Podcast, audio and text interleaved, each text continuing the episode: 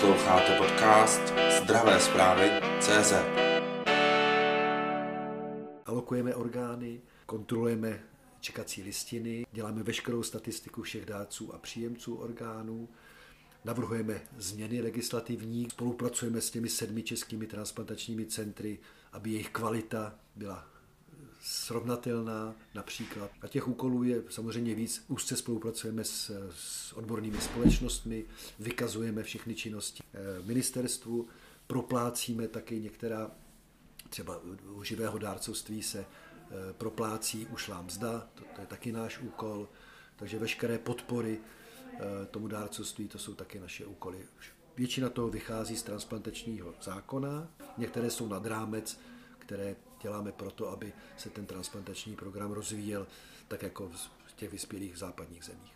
Jste takový střed, takový prostě koordinátor tedy v té činnosti transplantací. Ano. To znamená, je tady sedm transplantačních center, klinik, který, jestli jsem správně počítala? Ano, sedm transplantačních, ne klinik, ale centra, to jsou centra, protože jedna, jedna klinika to je jenom chirurgie třeba, ale jinak musíte mít nefrologii, patologii a tak dále, takže ano. Mhm. Jak to tedy vypadá v praxi, eh, ten, ten, ten, ten váš, ta vaše rozdistribuce těch eh, orgánů? U různých orgánů různě. Máme asi 100 nemocnic, které generují dárce orgánů, 100 těch uh, intenzivních jednotek, nebo ty nám zavolají, že mají potenciálního dárce. My se podíváme, z kterého regionu to je, kdo je schopen toho dárce odebrat, nebo kam se to tělo toho dárce může převést k tomu odběru. Pak se podle toho, který orgán je nabízen toho dárce, tak se podíváme do čekacích listin a informujeme jednotlivá transplantační centra, že mohou transplantovat, protože jenom dvě centra v Česku jsou schopni transplantovat jiné orgány než ledviny, mm-hmm. IKEM a Brno, jinak všechny ostatní centra transplantují jenom ledviny. Takže to je náš úkol, je informovat, že něco se chystá někde.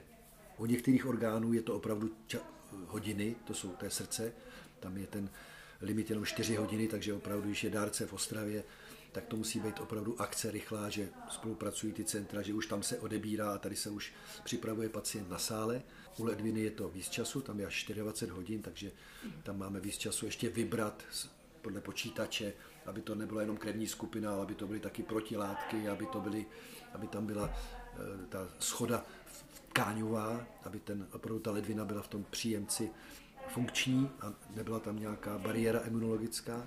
Takže někdy, je to, někdy jde o hodiny, někdy jde o dny v tom procesu dárcovství a to. A to je náš úkol, ty, té koordinace.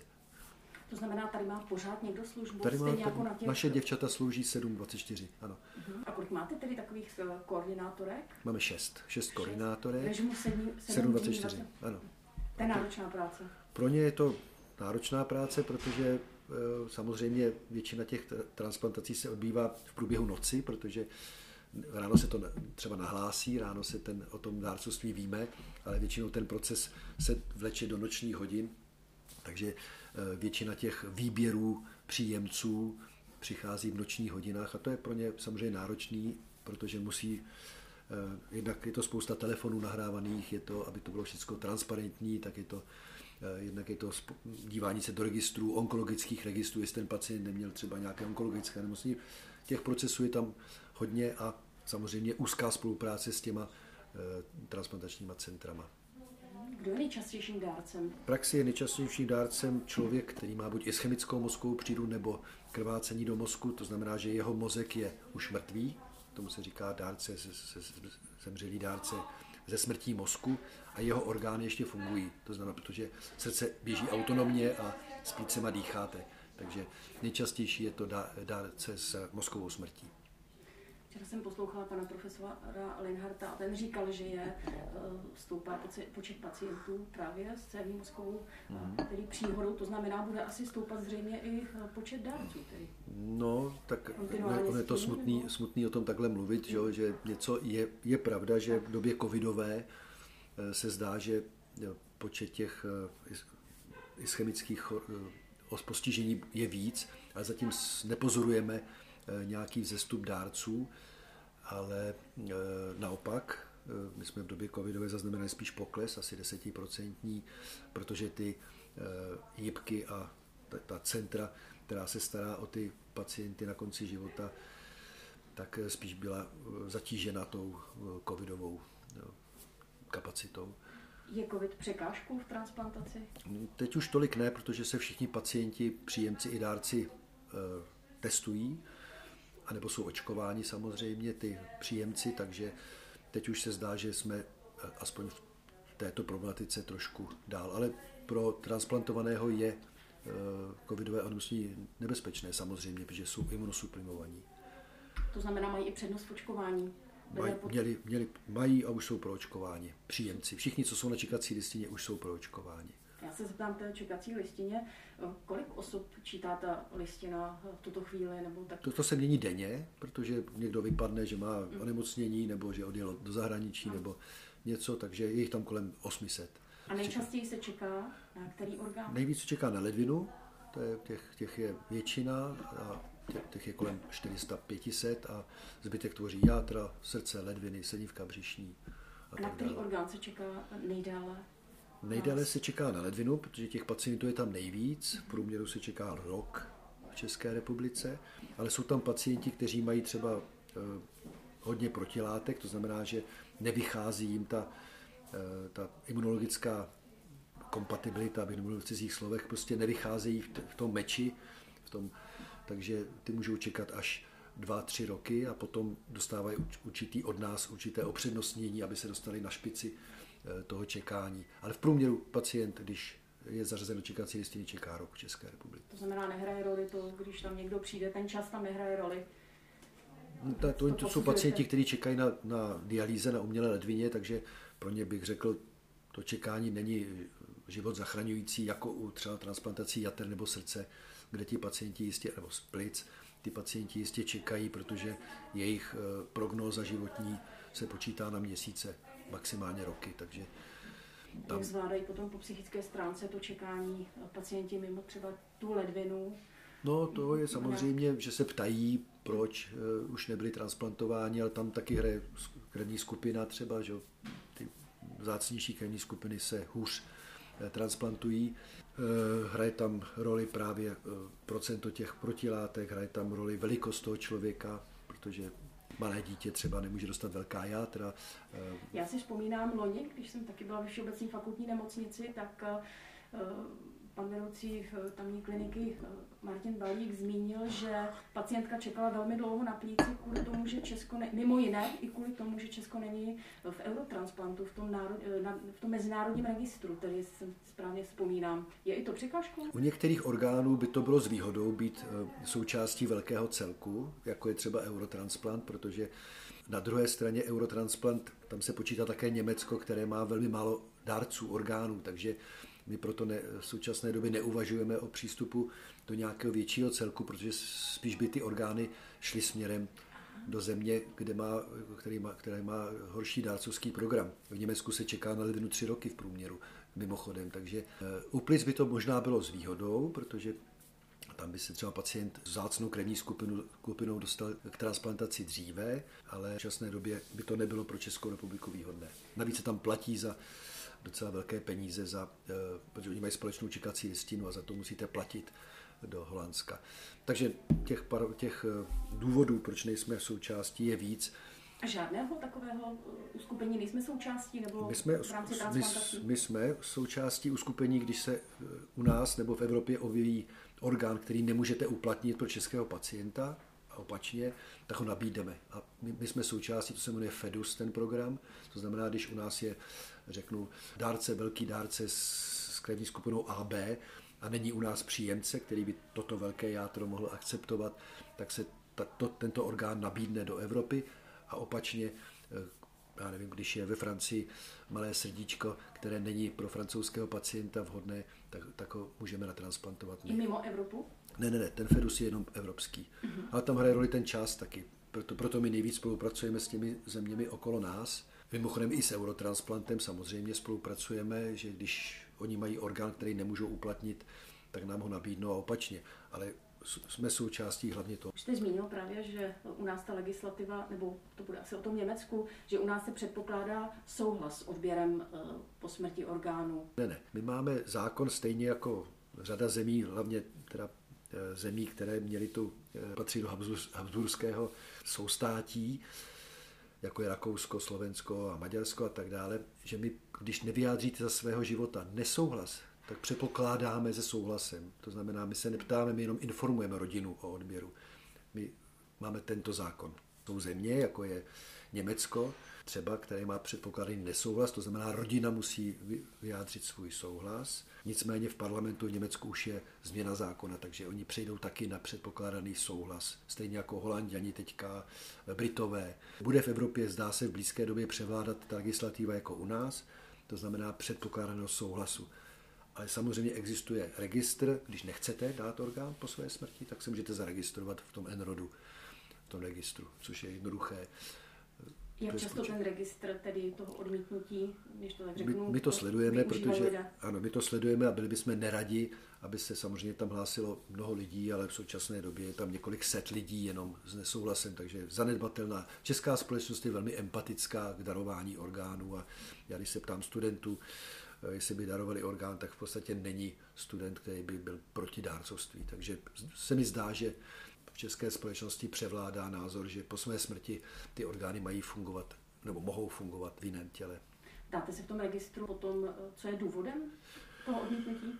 Protože těch lidí je málo, tak eh, se moc neptáme, ale víme, že jsou tam důvody, buď lidé nevěří, že by ten transplantační program byl transparentní, nebo že by jako, což teda já bych těm lidem samozřejmě rozmluvil, protože u nás všechno eh, je buď počítačově řízené, takže nelze tam někde přeskakovat pořadí nebo dělat nějakou neplechu v tom eh, transplantačním programu, anebo můžou to být náboženské a etické důvody, ale nebádali jsme, protože těch lidí fakt jsou jenom několik set. Nebylo důvod. Kdyby se to stalo, a myslíme si, že se to může stát, protože ta hranice je velmi jemná a v Německu se to stalo, že v Německu předbíhali pacienti na čekací listině nebo byli přeskorování, oni prostě kterým pacientům dali vyšší skore, že jsou víc nemocní a proto ti pacienti přeskočili. A tato aféra už po léta zabrzdila ten německý transplantační program, že je na té úrovni, na jaké je. Mimo jiné tam ještě před, mají jiný předpoklad, tedy než u nás ti No ale to už, to, to už se mění. No to taky, a to máte pravdu. I, i, ta, i ten předpokládaný nesouhlas, to znamená, ta rodina často v několika procentech vydá, nebo v té bolesti řekne, ať, ať, ať se nedarují orgány a samozřejmě ano, ten špatný zákon plus ta aféra vyvolala to, že to Německo už asi pět let eh, opravdu ztrácí. A byl v tom Německu ten předpoklad eh, té změny v legislativě právě ten nízký počet eh, nebo té taky, těch orgánů? Taky, taky a taky to, že většina zemí eurotransplantu už přešla na předpokládaný souhlas, takže byli by vlastně ze zákona jiní. Takže myslím si, že to iniciovalo to, že myslím, že už to schvalují teďka, takže možná, že už na podzim bude Německo patřit mezi země s předpokládaným souhlasem. I ostatní země, máte přehled i ostatních zemí v Evropě, jestli k tomu Holandsko už přistoupilo, Holandsko už změnilo v roce 2020. Mm-hmm. Holandsko, Britové eh, Wales už změnil a připravují se. Nevím, jak je to ve Spojených státech, tam je taky předpokládaný nesouhlas, tak tam... Dánsko ještě? Dánsko vám neřeknu, já mám pocit, že země Skandinávie hmm. už přešly na i když možná, že Dánsko má předpokládaný souhlas, ale je možný se podívat jistě na ty, ale většina zemí bych řekl, že už dneska je má předpokládaný souhlas a nebo je v procesu přijetí předpokládaného souhlasu. Takže řekl bych, že u nás není důvod eh, ani k diskuzi o tomhle tom. Setkáváte se v praxi i s odmítáním orgánů člověka? Co, co myslíte? Kdy mu, když mu nabídnete eh, orgán k transplantaci, jestli ne, to, to ne, odmítne? To, to ne. Tak ne, obecně, obecně, když pacienta zařazujeme na čekací listinu, tak samozřejmě musí to být člověk, který potom bude s tím orgánem s ním zacházet dobře. To znamená, že bude brát léky, že se bude chovat slušně a tak dále. A ti lidé, kteří by nechtěli být transplantováni, tak samozřejmě tu transplantaci mohou odmítnout a je to jejich rozhodnutí. Většina orgánů transplantace přichází podle statistik, co jsem koukala, eh, od zemřelých dárců. Ano. Příbuzní darují orgány minimálně. Nejenom, nejenom příbuzní, ale živý. My tomu říkáme živé, Tedy. živý, protože to může být i přítel, tak. to může, nemusí být jenom příbuzný. Mm-hmm. Ale, no, to? Jak? No, protože eh, samozřejmě eh, nejvíce daruje ze živého dárce ledvina, protože máme dvě mm-hmm. a ten operace, to dárcovství není složitý a ne, nemá žádné komplikace v podstatě. U jater je to komplikovaný, protože už musíte udělat velkou operaci resekci jater, to znamená vzít část jater, u plíc musíte vzít jednu plíci, takže to už je komplikovaný. Takže řekl bych, že pro to živé dárcovství je to spíš technický problém u těch ostatních orgánů než ledviny.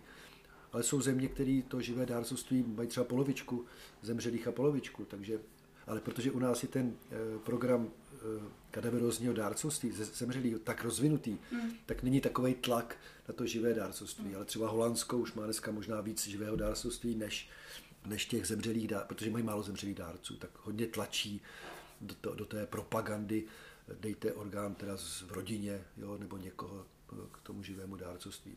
Je to tak. Je rozdíl při vyřizování třeba té administrativy eh, při dárcovství orgánu od příbuzného nebo cizí osoby? Není to náročnější od té cizí osoby? Eh, je to, procesně? musí to projít etickou komisí, protože musí se vyloučit samozřejmě nějaký, nějaké obchodní zájmy, takže musí to projít etickou komisí, aby si někdo nepřivedl svého chudého příbuzného, aby mu daroval orgán například, nebo eh, chudého známého, tak to se musí samozřejmě vyloučit ale pak už to není problém naopak, protože eh, se jedná o plánovanou operaci. To znamená, naplánujete na určitý den odběr a transplantaci. Není to v noci, není to, jak, jak jsme z začátku mluvili o tom, že to je komplikovaný proces. Tak proto zase je to výhodnější, že to je plánovaná, všemi akceptovaná, připravená operace, proto nemá komplikace v podstatě a to živé dárcovství je velmi oblíbené.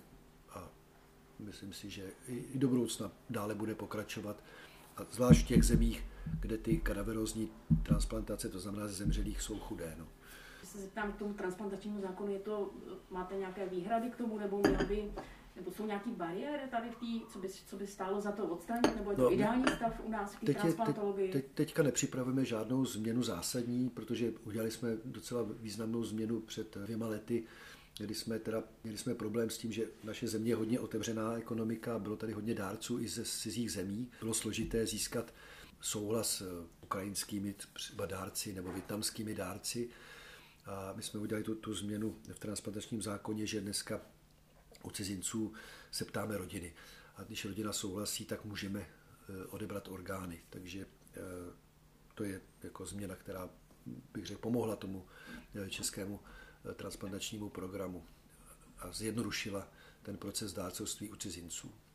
Tomu nechtěla moc věnovat. Ta doba covidu, jak, jak tedy moc zasáhla do té transplantologie? My jsme to počítali za loňský rok, je tam pokles asi desetiprocentní, protože v roce 9, ale zase je to proto, protože v roce 19 byl rekordní rok, ještě před covidem, to byl vůbec nejlepší rok, kdy jsme měli těch dárců nejvíc v historii vůbec a nejvíc transplantací logicky.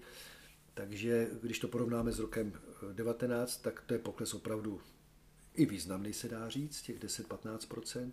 A když to porovnáme pět let zpátky, tak jsme se dostali na nějakou úroveň pětiletky, takže nebylo to tak eh, hrozné. Je to hlavně díky tomu, že pražský IKEM, který neměl, nebyl zasažen tím covidem tolik, mohl transplantovat, mohl odebírat orgány, takže se udržela aktivita. Mimochodem IKEM dělá až 60 Eh, české transplantační politiky. Nebo té a přístup pacientů kvůli covidu změnil se, mají větší strach, vyhýbají se?